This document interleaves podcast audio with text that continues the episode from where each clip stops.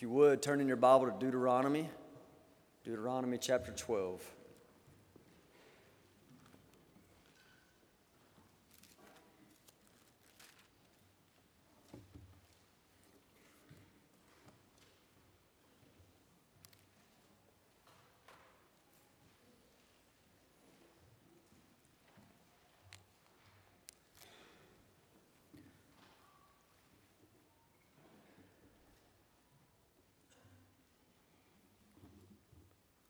Let's pray and ask the Lord to help us.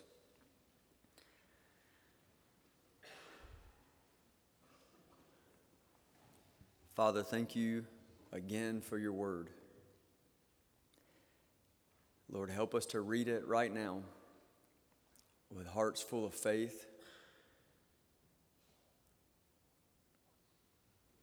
God, help us to be those that tremble at your word and humble ourselves before you.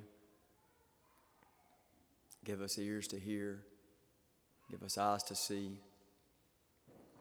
Please, God, bless and feed our souls, even just simply by the reading of your word.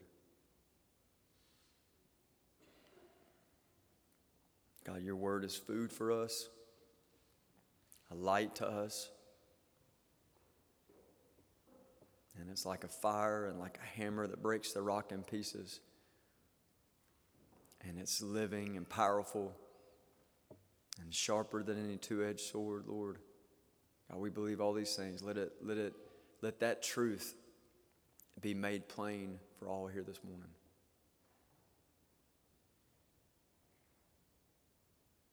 Thank you, Lord. Thank you for your help. In Jesus' name, amen. So we've been coming through Deuteronomy, and we land on Deuteronomy chapter 12. This is not a chapter in the Bible that, that typically, if somebody's just picking a place and I just want to preach a certain passage, which passage do I want to preach or which passage do I want to study? Deuteronomy 12 is not a place that people would typically go. But it's such a sweet thing to dig into maybe less familiar parts of Scripture and find sweet, sweet treasure there. And so we're going to read the word now. I want to encourage you to lean in like the book of Proverbs says, incline your ear. Whatever you got to do. Most people are helped by opening up their Bible and following along. But if you need to do like you do in prayer, something most of you pray with your eyes closed because you're trying to concentrate and focus. If you need to do that, whatever. But lean in right now and hear God's words. Deuteronomy chapter 12, starting in verse 1. These are the statutes and the rules that you shall be careful to do in the land that the Lord, the God of your fathers, has given you to possess all the days that you live on the earth. You shall surely destroy all the places where the nations whom you shall dispossess served their gods. On the high mountains, and on the hills and under every green tree. You shall tear down their altars and dash in pieces their pillars and burn their Asherim with fire. You shall chop down the carved images of their gods and destroy their name out of that place. You shall not worship the Lord your God in that way. But you shall seek the place that the Lord your God will choose out of all your tribes to put his name and make his habitation there. There you shall go, and there you shall bring your burnt offerings and your sacrifices, your tithes and the contribution that you present, your vow offerings, your freewill offerings, and the firstborn of your herd and of your flock and there you shall eat before the Lord your God, and you shall rejoice, you and your households, and all that you undertake in which the Lord your God has blessed you. You shall not do according to all that we are doing here today. Everyone doing what's what is whatever is right in his own eyes. For you have not as yet come to the to the the rest and to the inheritance that the Lord your God is giving you. But when you go over the Jordan and live in the land that the Lord your God is giving you to inherit, and when he gives you rest from all your enemies around, so that you live in safety, then to the place that the Lord your God will choose to make his name dwell there, there you shall bring all that I command you your burnt offerings and your sacrifices, your tithes and the contribution that you present and all your finest vow offerings that you vow to the Lord. And you shall rejoice before the Lord your God, you and your sons and your daughters, your male servants and your female servants, and the Levite that is within your town, in your towns, since he has no portion or inheritance with you. Take care that you do not offer your burnt offerings at any place that you see, but at the place that the Lord will choose in one of your tribes. There you shall offer your burnt offerings, and there you shall do all that I am commanding you. However, you may slaughter and eat meat within any of your towns as much as you desire, according to the blessing of the Lord your God that he has given you. The unclean and the clean may eat of it, as of the gazelle and as of the deer only you shall not eat the blood, you shall pour it out on the earth like water. You may not eat within your towns the tithe of your grain or of, the, or of your wine or of your oil or the firstborn of your herd or of your flock or any of your vow offerings that you vow or your freewill offerings or the contribution that you present. But you shall eat them before the Lord your God in the place that the Lord your God will choose. You and your son and your daughter, your male servant and your female servant, and the Levite who is within your towns, and you shall rejoice before the Lord your God in all that you undertake. Take care that you do not neglect the Levite as long as you live in your land. When the Lord your God enlarges your territory, as he has promised you, and you say, I will eat meat because you crave meat. You may eat meat whenever you desire. If the place that the Lord your God will choose to put his name there is too far from you, then you may kill any of your herd or your flock, which the Lord has given you, as I have commanded you. And you may eat within your towns whenever you desire, just as the gazelle the deer is eaten, so you may eat of it. The unclean and the clean alike may eat of it. Only be sure that you do not eat the blood, for the blood is the life, and you shall not eat the life with the flesh. You shall not eat it, you shall pour it out on the earth like water. You shall not eat it, that all may go well with you and with your children after you, when you do what is right in the sight of the Lord. But the holy things that are due from you, and your vow offerings, you shall take, and you shall go to the place that the Lord will choose and offer your burnt offerings, the flesh and the blood on the altar of the Lord your God. The blood of your sacrifices shall be poured out on the altar of the Lord your God, but the flesh you may eat. Be careful to obey all these words that I command you, that it may go well with you and with your children after you forever, when you do what is good and right in the sight of the Lord your God. When the Lord your God cuts off before you the nations, whom you go in to dispossess, and you dispossess them and dwell in their land, take care that you be not ensnared to follow them after they have been destroyed before you, and that you do not inquire about their gods, saying, How did these nations serve their gods? That I may do the same. You shall not worship the Lord your God in that way. For every abominable, abominable thing that the Lord hates, they have done for their gods. For they even burn their sons and their daughters in the fire to their gods. Everything that I command you, you shall be careful to do. You shall not add to it or take from it. This is God's word. Now, I want you to notice something. I want you to notice the matching bookends, per se, um, on both ends of this chapter. If you see these uh, the, the way it starts and the way it ends and the way there's, there's a repetition there, some similarity there on both ends, it'll help you catch the drift of what this, of what this chapter is really all about. Now, the bookends would be verses 1 through 4, it's the beginning, and at the very end, verses 29 through 31. Okay, so what you see in those two passages, those two bookends, verses 1 through 4, verse 29 through 31, what you see is an answer to this question. When they get into the land, when Israel gets into the land, what are they supposed to do with Canaanite worship? The way that the Canaanites, the way that the pagans worship their gods, what are they supposed to do with that stuff? And the bookends of chapter 12 give you an answer to that. In the first section, verses 1 through 4, it tells you what they are to do with the pagan worship. And then the last part tells you what they're not to do.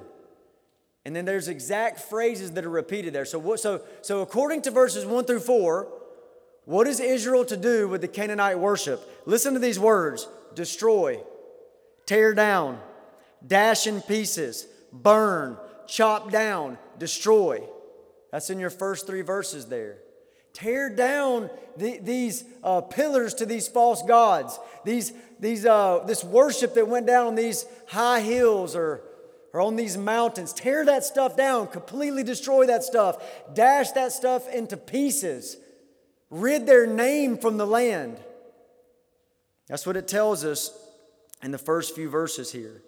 Now, in verse 29 through 30, I want to actually read that one again.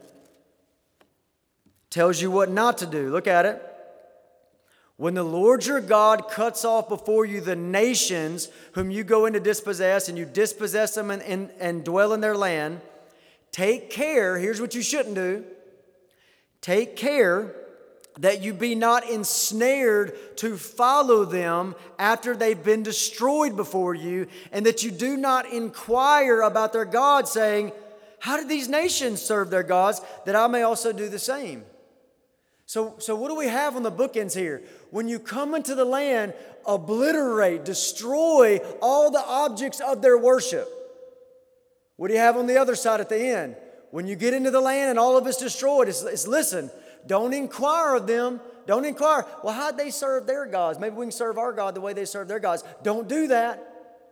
Don't do that. And then there's a phrase that's repeated at the beginning. It's the exact same phrase. Look at verse 4. Verse 4 says, You shall not worship the Lord your God in that way. And then look down on the other side at verse 31. You shall not worship the Lord your God in that way. So, on both ends, here's the bookends. Look at the pagan world, look at the Canaanites around you, look how they're worshiping their gods. Look, look, you shall not worship the Lord your God in that way. Destroy the ways that they worship their gods. Destroy that stuff and don't inquire saying, maybe we could serve our God the way they serve their. No, no. You shall not worship the Lord your God in that way. So, what does Moses care about here? As Moses is preaching to the people of Israel before they enter into the promised land, what does he care about? He cares about the way in which God, Yahweh, is worshiped. He cares about how God is worshiped. God cares about this. It matters to God, not just that He is worshiped, but it matters to God in what way? How is God going to be worshiped? That matters to Him, it matters to Moses, and it should matter to us. Now, this text is specifically concerned with a, the corporate worship of God's people, this coming to the place where He dwells, coming into His temple, and bringing these sacrifices. So, God cares about the way He is corporately worshiped by His people. So, God is not of the, opin- of the opinion, God is not of the opinion that His people can just worship Him however they feel is best however they feel like it, or whatever the culture around them is doing. Just do that. Just do it towards the one true God. That's, that is, that's, that's not the way God feels or thinks about these things. I want you to remember the first and the second commandment out of the Ten Commandments, they dealt with this issue, right? Remember, the first commandment was concerned with who is worshiped. You shall, you shall put no other gods before me. So the first commandment is concerned with who is worshiped. Remember, the second command was concerned about how that one true God is worshiped. Not with images like the pagans worship their gods. Don't worship him in that way. So remember that. This has already been dealt with in the first and second commandment. Now, this should have been a laser beam uh, focus understanding of the people of Israel after what happened in Leviticus 10. Do you remember that? Leviticus chapter 10 with Nadab and Abihu. Do you remember what happened there? God killed two priests. Now, why'd God do it? Not because they worshiped a false God and offered sacrifices to a false God, but because they worshiped in a way that He did not command. If you have the ESV, it says they offered up unauthorized fire or strange fire before the Lord. Things that he, it says in that phrase in Leviticus 10, that he did not command this, and yet they did it, and God struck them down. So, from the, Ten from the Ten Commandments, from what happened with these men in Leviticus 10, and from what we're reading now, this is a big deal. God cares about the way in which He is worshiped. You shall not worship the Lord your God in that way. It matters how He is worshiped. Now, that same concern about how God is worshiped is going to be reinstated over and over again throughout Israelite history. I'll just give you a couple of examples. What about Saul's folly in 1 Samuel chapter 15? If you remember reading that, Saul's folly in 1 Samuel 15. Saul is offering up sacrifice as worship to the one true God, to the right God. But he's not offering up in the way, he's not offering this worship up in the way the way that God had commanded. And he goes on to tell Saul, obedience is better than your sacrifice. He calls what he did rebellion. He calls what he did presumption. It matters to God the way in which he is worshiped, not just that he is, but the way that he is, according to 1 Samuel 15. Another one, what about David's folly? Remember 1 Chronicles chapter 13, 14, and 15. Remember those chapters where David is taking the Ark of the Covenant, he's bringing it in, and he's worshiping and dancing before the Lord. He's leading out this procession that's taking the Ark of the Covenant in. And then what happened? A man was struck dead. In the middle of this worship to the one true God, a man was struck dead. And why was he struck down? Well, 1 Chronicles 15 it says, Because we did not seek him according to the rule. We did not seek him according to the rule. It matters how God is worshiped, not just that he is worshiped. And we definitely see that here. So in Deuteronomy 12, it's not just worship as you please as long as it's worship towards Yahweh. That's not the way God or Moses thinks about this. God truly regulates how he is to be worshiped, especially in the corporate worship of his people. Now, why would God do that? Well, the easy answer is because God is wise and we are not, so we just trust Him. We trust His ways of how He should be worshiped. Another answer to that question is because we are depraved, and for us to try to do anything by our own wisdom and in our ways, even something good like worshiping God, and we try to do it in our ways, that's it leads to disaster. So, because of our own depravity, we need God to teach us not only to worship, but how to worship Him. In fact, if you, if you look here in chapter 12, verse 31, look at it again. How depraved are we? Look at verse 31. You shall not worship the Lord your God in that way, for every abominable thing that the Lord hates, they have done for their gods. For they even burn their sons and their daughters in the fire to their gods.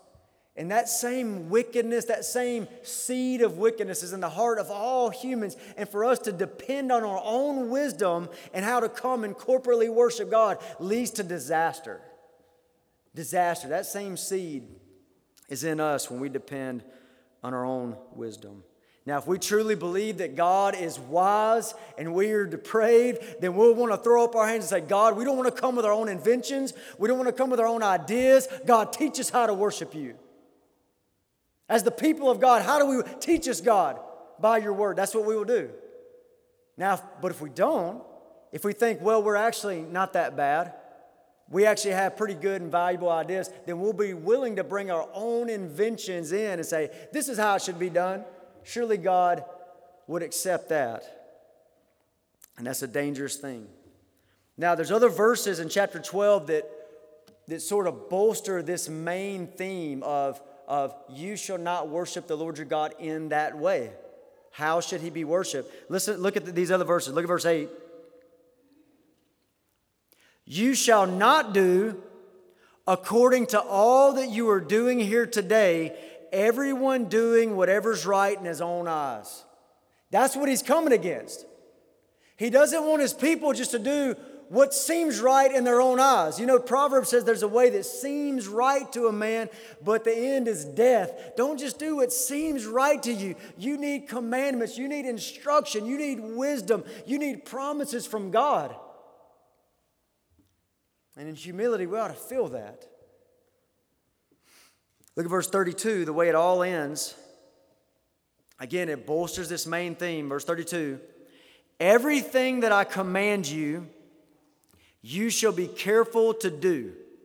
You shall not add to it or take from it.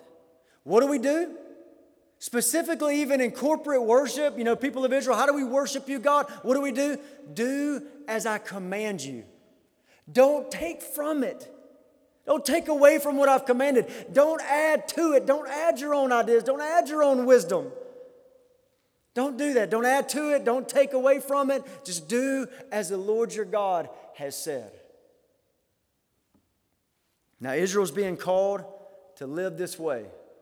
In fact, they're, they're being called to live as was illustrated to them in Numbers chapter 9. I want to read two verses to you in Numbers chapter 9. Do you remember the way they would move through the wilderness? The cloud would come down or the fire by night, and when, when it was there, they stayed. And when it picked up and went somewhere else, they followed. And when it sat down again, they stayed. And when it picked up and went somewhere else, they followed. And this is the way that they followed God. And listen to the way it says it in Numbers 9. Numbers 9, verse 18.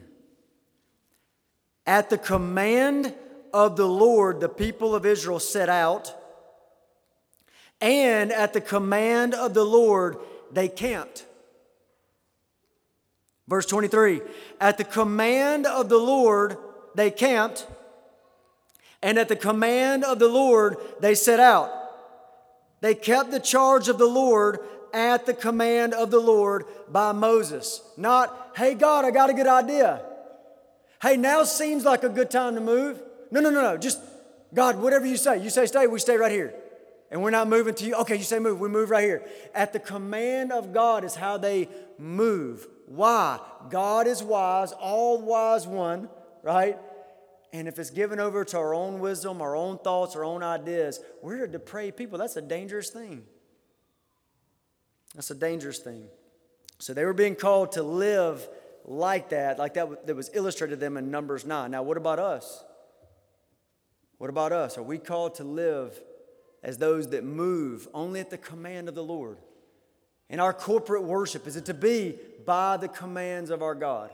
And I think you know the answer to that, but we'll come back to that in just a moment. But to keep going in our text, Deuteronomy chapter 12, I want to talk to you about the details here. So I've given you the bookends. And I hope you see the main point of this passage the way in which God is worshiped matters. And he's driving that into Israel in Deuteronomy chapter 12. Now, there's details given in between these bookends.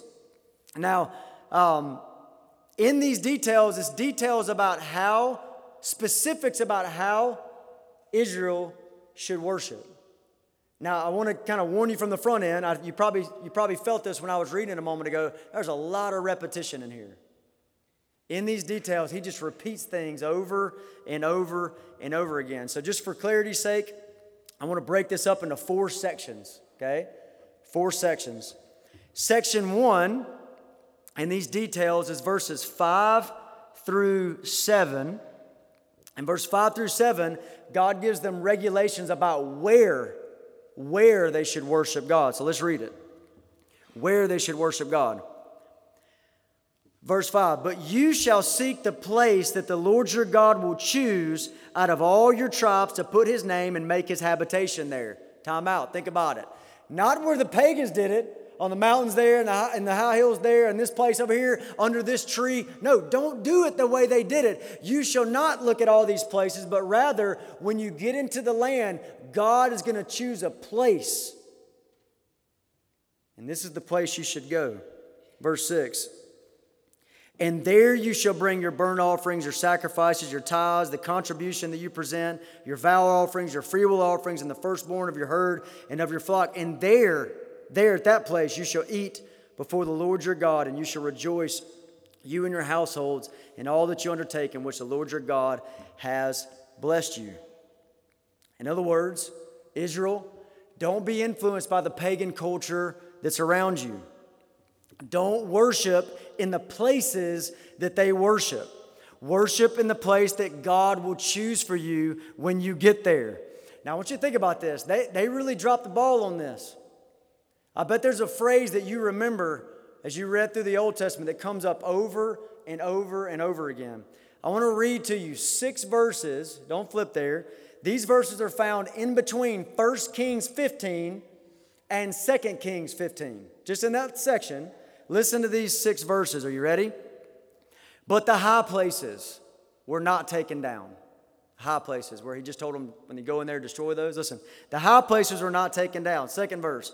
But the high places were not taken away. Third verse. But the high places were not taken away. Fourth. But the high places were not removed. Fifth. But the high places were not taken away. Sixth. But the high places were not removed. This was a big problem for Israel a big problem for them. They allowed their worship to be shaped by the world that they lived in, by the culture that they were around, exactly what God told them not to do. They ignored God's regulations about where to worship. Instead, they did what felt right, they did what seemed comfortable, maybe what was the easiest, and they let their worship be shaped by the culture around them. Now, so the first, rate, first section is where they were to worship. Second section, verses 8 through 14, these are regulations on what to bring, what to bring for worship to God. Now, again, a lot of repetition in here, so I won't read the whole thing again, but I will read a little addition in verse 11. Look at verse 11. Then to the place that the Lord your God will choose to make his name dwell there, there you shall bring all that I command you. Okay, you told us where to worship. What do we bring? Bring all that I command you. Bring all that I command you. So, not only where to worship, but what to bring. Don't just offer offerings and sacrifices wherever you want, and don't just offer whatever you desire to offer. Don't do it that way. It says, You shall bring all that I command you. Now, from the beginning of the Bible to the end of the Bible, God regulates the worship of his people. Because there's worship that is acceptable to God, and there's worship that is unacceptable to God. Listen to Genesis 4, okay? We see this from Genesis 4 all the way to Hebrews chapter 12. Genesis 4 says, The Lord had regard for Abel and his offering, but for Cain and his offering, God had no regard. Acceptable, unacceptable. Hebrews chapter 12 is a command to the new covenant people of God. It says, Let us offer to God acceptable worship with reverence and awe for our God is a consuming fire. So it's matter to God how you worship because there's that which is acceptable and that which is unacceptable. Now, third section here in the details, verse 15 through 19, are regulations for the people of God on when to eat, when to eat those sacrifice and offerings that are offered up in worship to God. Now, I want to read verse 15 and 16. Look at it. He says, and think about what he's saying here. However, you may slaughter and eat meat within any of your towns as much as you desire, according to the blessing of the Lord your God that he has given you. The unclean and the clean may eat of it, as of the gazelle and as of the deer. Only you shall not eat the blood, you shall pour it out on the earth like water. Now, why would they need to be told this? Why would they need to be told this? That, hey, you, th- these, uh, these animals, you know, these, uh, a lamb, a goat, whatever, like, you can kill, and whatever, when you get to the land, whatever town you live in, you can kill that stuff and eat it as you desire. Okay, just don't eat, don't eat the blood, pour it out, pour it out like water onto the earth. Why would they need to be told that? Well, if you go back and read Leviticus 17, verses 1 through 5, it's the situation that they've been in while they've been wandering through the wilderness and the tabernacle's going with them and they're living in a certain way. And the situation they've been in is, is they were commanded that every one of these animals, like a goat or like a lamb, okay, or like an ox, every one of these that they killed, they were to bring it to the temple, bring it to the tabernacle, excuse me, and offer it up to God as this sacrifice, as this offering to Him. Every single one before they ate it. And, and then what he says to them here is, you know, the question might arise, but when we get into the land and we're spread out, you know, we're all over the place, and you got that place that you've chosen, like, what, what do we do? Do we just not eat that meat anymore? Because we, it's not feasible to take this trip, you know, all the way to the place you, you've chosen and then, you know, every single time. So, so what do we do? Do we just not eat this stuff anymore?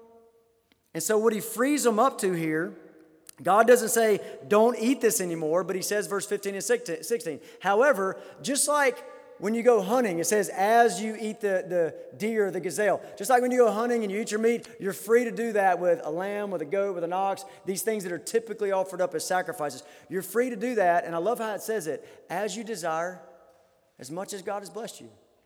You're free to do that, okay? Now, but with that issue settled, with that issue settled, God, God goes on to continue to regulate their corporate worship. Look at verse 17. Right after that, he says, You may not eat. Okay, so he freed them up from the situation they were in when they were wandering in the wilderness to what it's going to be like when they're in the land. But then, verse 17, but here's the regulation you may not eat within your towns what? The tithe of your grain, your wine, your oil, the firstborn of the herd or of your flock, or any of the vow offerings that you vow, or the freewill offerings or the contributions you present. You shall eat them before the Lord your God in the place that he will choose.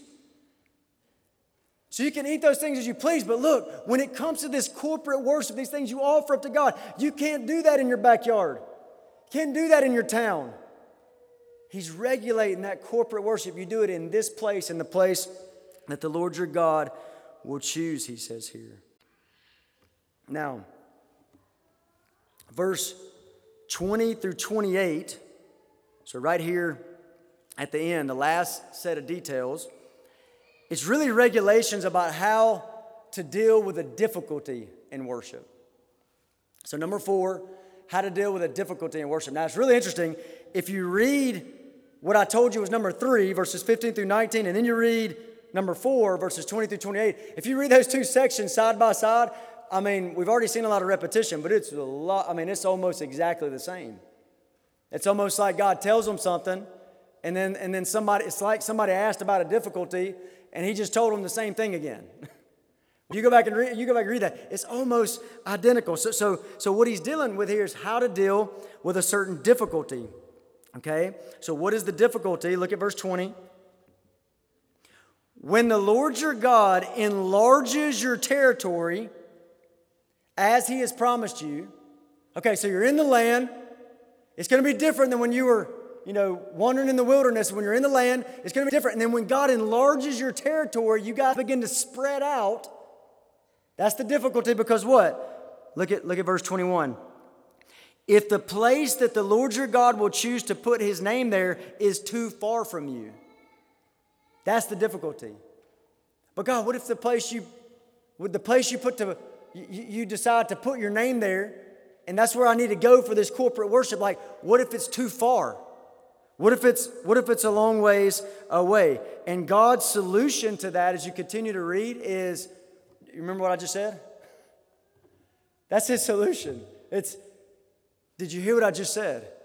And what he's and he repeats it all over again that listen, that meat, you can kill meat as you desire. It's a gift, it's blessing from me. Kill, kill that, that goat and that lamb and eat, and it's a blessing from God. You can do that as you wish. But then look at what he says in verse 26, again with the same regulations. But the holy things that are due from you, this is that worship, that corporate worship. The holy things that are due from you and your vow offerings you shall take, and you shall go but it's too far. No, you shall go to the place that the Lord will choose and offer your burnt offerings, the flesh and the blood on the altar of the Lord your God. The blood of your sacrifice shall be poured out on the altar of the Lord your God, but the flesh you may eat. Be careful to obey all these words that I command you, that it may go well with you and your children after you forever when you do what is good and right in the sight of the Lord your God. Now, what's clear from these details. What's clear from these bookends and from these details in chapter 12? God is regulating the worship of his people. God is regulating the worship of his people. You shall not worship the Lord your God in that way. You shall not worship the Lord your God in that way. You shall do all that I command you. Don't add to it, don't take away from it. And then the details like this where, when, how, He's regulating the worship of his people. Now, that word regulation sounds real stuffy, doesn't it? You agree with that? The regulation of worship. It sounds really stuffy. And I want us to get past that, and I want us to do that by posing this question again. Why? Why, why would God regulate the worship of his people. Why not just let them do as seems best to them? Why? Why not just let them do things the way that the world around them do, is doing it? You know, as, as long as the worship is towards Yahweh, the one true God, why regulate how it's done? It's okay, right? So that's the question I want us to think about. Why? Why would God regulate the worship of his people. And I've already given you two answers to that. One was, well, God's just, you know, the answer we should always think about God's wisdom. He just knows best, right? Let's just trust him. That's one. Two, I told you man's depravity. If it's left up to us, do you know what we could do? It, seem, it seems so innocent, but don't you understand that left to us, whose hearts are deceitful, if we're making the decisions, our ideas, our patterns for corporate worship or whatever it might be, don't you know that leads to destruction? There's a way that seems right to a man, but it leads to death, don't you know? And so that's two. So man's depravity. But I want to share another answer to that question that I think will help us see the beauty of this. So it won't just be a stuffy word. Why does God regulate the worship of his people? Well, here's a, here's a third important answer worship regulations are for the joy of his people. Worship regulations are for the joy of his people. When we were reading just a moment ago in Deuteronomy 12, I wonder if you caught that repetition of these things being for the joy of his people. Did you catch it? I want you to see it now. I mean, it's, a, it's, it's here on purpose. It's over and over again here on purpose. Look at it. Look at verse 7. Why these regulations about where to worship God? Look at verse 7. And there you shall eat before the Lord your God. Isn't that beautiful? Don't just eat them. Don't just eat them over there by yourself. Come eat them before me.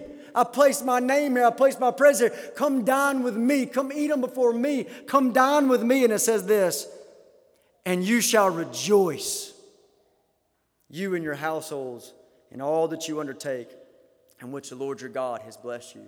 Why these regulations? For the joy of his people.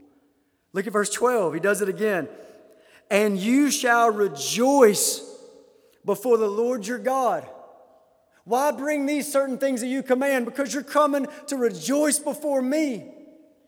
It's for the joy of his people. Verse 15, even the stuff you eat at home, it says here, is as you desire according to the blessing of the Lord. Even that stuff you eat there. But what about verse 18? Whenever you come, verse 18 says, But you shall eat them before the Lord your God in the place that the Lord your God will choose. Don't eat them by yourself, come eat them by me.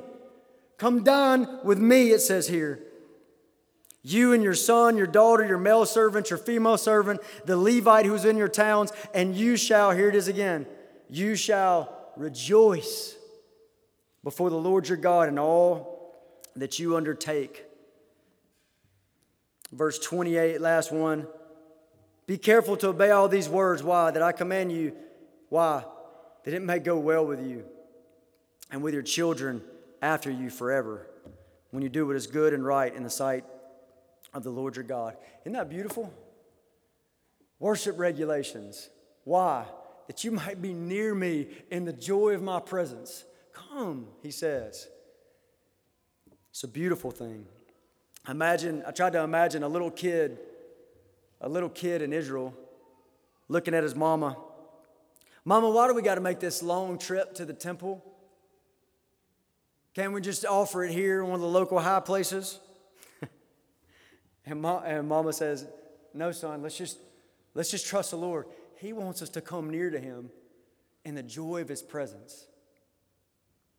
That's a good answer. Why these regulations? Why these regulations? It says here, for the joy of his people. Now, Satan would have us believe that restrictions on us or regulations on us are because, are because God's keeping something from you. Genesis chapter 3, right? Yeah, yeah, I know what God said, but if you eat of this, if you disobey Him and eat of this, you'll have all these things that God's keeping from you. But the truth is, God's commandments are for our good, they're for our joy. And His regulations on how His people should worship, even corporate worship, is that they might be full of joy in His presence. That's a sweet thing to see in Deuteronomy chapter 12. Now, I want to try to make some modern day application. We try to apply some of this. I'm sure you're making applications in your mind already but I want to try to make some clear applications. In church history, there's been something, I wonder if you've heard of it, called the regulative principle of worship. The regulative principle of worship. Now, it's been a huge debate, huge debate in church history. Regulative principle or normative principle. Regulative principle of worship is the church's worship, the church's worship should be governed strictly by the Word of God the normative principle, on the other side, is that other things are allowed in worship as long as God's word isn't contradicted. So one is strictly by what God has commanded, the other one is, well, as long as we're not contradicting God's word. So, regulative principle of worship versus the normative principle, big debate in church history. Sam Waldron said this When the Reformation churches affirmed sola scriptura, the question had to be asked whether the scriptures alone were sufficient to regulate the worship of the church, or whether, on the other hand, tradition might have a place in ordering the government and the worship of the church. So, we're talking about here in the regulative principle of worship is the idea of sola, uh, uh, scripture alone, sola scriptura, scripture alone, sufficient, the sufficiency of God's word, is it enough to guide his church and how to worship? That's what we're talking about here. Waldron goes on to say, this question gave rise to two answers on the parts of the churches of the Reformation. Some gave tradition substantially no part in this construction process. This view became known as the regulative principle. Others regarded traditions as having a part to play in constructing the worship and government of the church. This became known as the normative principle. So, plain sense, concerning the corporate worship, the public worship of God's church, the normative principle says traditions are fine as long as Scripture isn't contradicted. Okay? Got that? The regulative principle says, do as Scripture directs and add nothing to it. Do as Scripture says and no more. Now, again, this used to be hotly debated. Sadly, it's not talked about as much these days. And I say sadly because it seems like so often the reason for that is we're just, just chin deep and just everyone, as it said in our chapter, everyone just do what's right in your own eyes. Our thoughts are valuable, right? We're such an arrogant people today. Our thoughts are valuable. Our ideas are valuable. Therefore, since our ideas are so meaningful, like it's okay, right? As long as we don't contradict Scripture. And, and, and, and so this thing isn't even hardly discussed anymore. We just almost seem to be given over to it, but it was hotly debated at one time. Now, rightly understood, and I say rightly understood because there are people that, that claim to hold to regulative principle of worship, and, and yet don't really seem to be and the Bible be the ultimate guide for what they do. So I say that, rightly understood, the regulative principle of worship view is held at Grace Community Church. And Deuteronomy chapter 12 would be one reason for that, right? Think about what we just read and studied. You shall not worship the Lord your God in that way.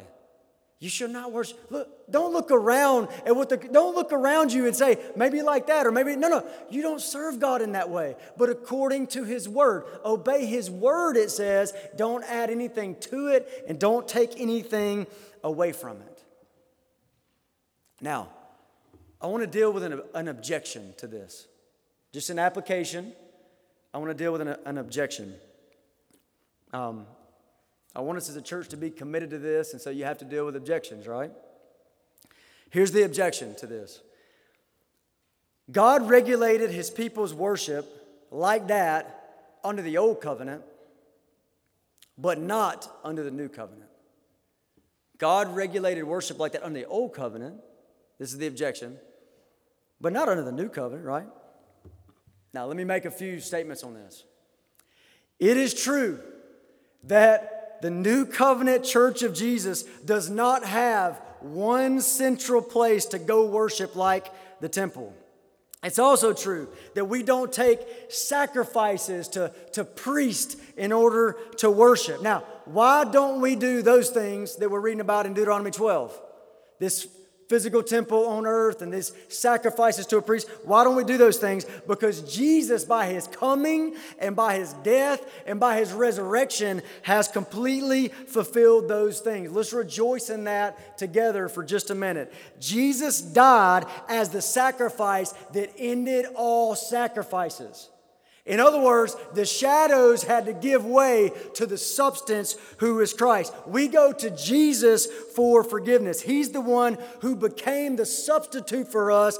Behold, the Lamb of God who takes away the sin of the world. He was slaughtered like all those thousands of lambs were slaughtered for our sins, and it ended the shadow.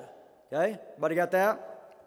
Jesus also rose from the dead, and he is the great high priest that ended the priesthood. He's the great high priest that ended the priesthood. The shadows must give way to the reality of Christ. 1 John 2 1 says that when we sin, listen, when we sin, we have an advocate with the Father, Jesus Christ, the righteous. We have a go between, we have a mediator, we have a great high priest who intercedes for us, and therefore we can be saved to the very end. And Jesus is the true tabernacle or the true temple that ended all temple worship. The shadows must give way to the reality. John 1 says that the Word became flesh, the eternal Word became flesh and tabernacled among us, dwelt among us. He tabernacled among us. So we go to Jesus to be in the presence of God. Think about this. In John chapter 4, Jesus is dealing with the Samaritan woman. And do you remember what she said? The Samaritan woman said this Our fathers, talking about the Samaritans, our fathers worshiped on this mountain, and you, talking about you Jews, you say that in Jerusalem is the place where people ought to worship. So she's, which, which place? Which place? And Jesus answers like this Woman, believe me, The hour is coming when neither on this mountain nor in Jerusalem will you worship the Father. You worship what you do not know. Oh, we, we, we need truth to guide our worship. You worship what you do not know. We, we worship what we know, for salvation is from the Jews. But the hour is coming, and now is, now is here, when the true worshipers will worship the Father in spirit and truth. So, so no. Um, remember the question, the objection we're trying to deal with is God regulates worship in the old covenant. Does He do it in the new? Well, here's what I'm here's what I'm conceding. We don't have a certain place like a temple here on earth to go to. We don't have these sacrifices to a priest we offer because Jesus and the gospel has fulfilled it all. Glory to God. But do those beautiful truths do those beautiful truths, does all that mean that the corporate worship of the New Testament church, the church, the, I mean, the worship, like, like what we're doing right now, the corporate worship of God's church, does it mean that it's now unregulated? Does it mean it's now unregulated? Do these new covenant realities take us from regulated worship, like Deuteronomy 12, to unregulated worship, do as you please as long as you don't contradict the scriptures. Is that, is that, is that the reality here? And the answer, answer, I hope you see, is absolutely not. Our corporate worship is not to be unregulated, it's just regulated differently than what we read in Deuteronomy chapter 12. Remember, John chapter 4, we just read it. Jesus did not say that the true worshipers will just worship how they feel. True worshipers just worship in the way everybody else. No, it doesn't say that. It said the true worshipers of John 4 will worship in spirit and truth, by the Spirit of God and according to the truth. So, no, our worship's not unregulated. God's character has not changed. He still cares about how he is worshiped. Not just that he's worshiped, but how Grace Community Church worships him. He still cares about that. His character hadn't changed.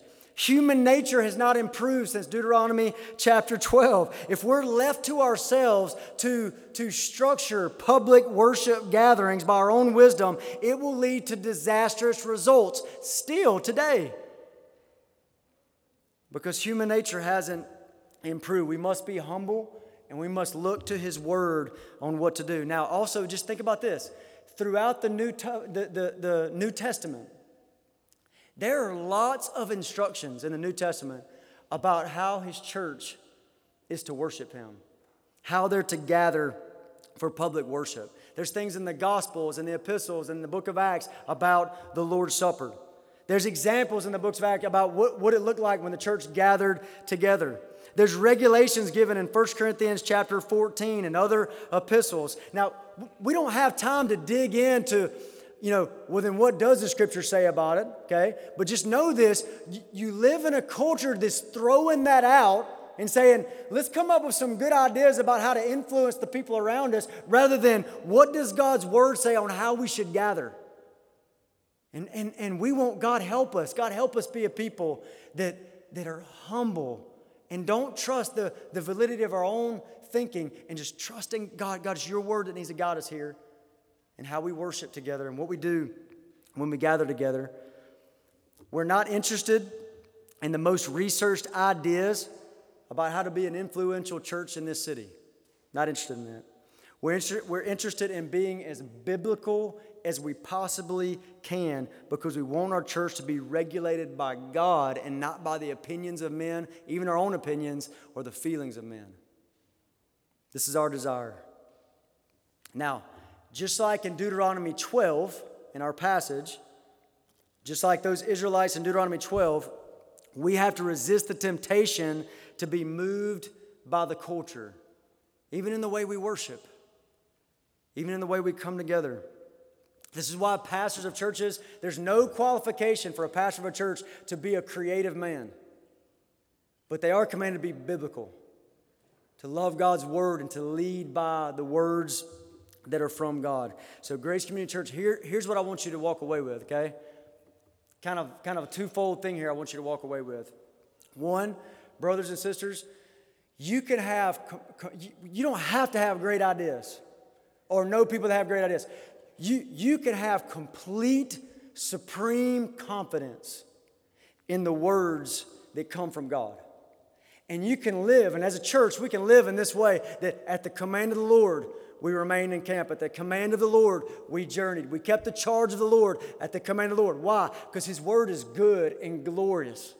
He's wise and we're not. So you can have supreme confidence in His word. And when we do that, the heartbeat that'll come out of us, when we have supreme confidence in His word, the heartbeat out of us will be Deuteronomy 12 32. To obey His commands and add nothing to it, and to take nothing away from it. And when we and when we gather up as a church in corporate worship and that's our heartbeat, that's our mindset, what is God leading us to? What's he leading us to? And, and again, don't forget how beautiful this is. Deuteronomy 12, 7. And there you shall eat before the Lord your God. Dine with him, Revelation says. I will come into him and dine with him and you shall rejoice. That's what he's leading us to. If we cling to his word, that's what he's leading us to to dine with him, and you shall rejoice. You and your households and all that you undertake, in which the Lord your God has blessed you. I want to encourage you to think of every gathering of Grace Community Church just like that to gather up. God, help us to do it by the regulations of your word in accordance with your word, trusting that you're going to let us eat, to dine with you, and bring joy to our hearts, the joy of worship and being in His presence. I want to encourage you to think of every, every corporate gathering of Grace Community Church just like that. Let's pray. Father, thank you for this passage of Scripture, and thank you, God, so much for letting us read it. God, thank you for letting us study and meditate and think. God, I pray that you'd help us. God, I pray that you would remove anything that was said that was unhelpful, Lord. And you would let the truth of your word, the reality of your word, stand, stand as, as the tallest tree in the forest, Lord. Every word you've spoken. We love you. In Jesus' name, amen.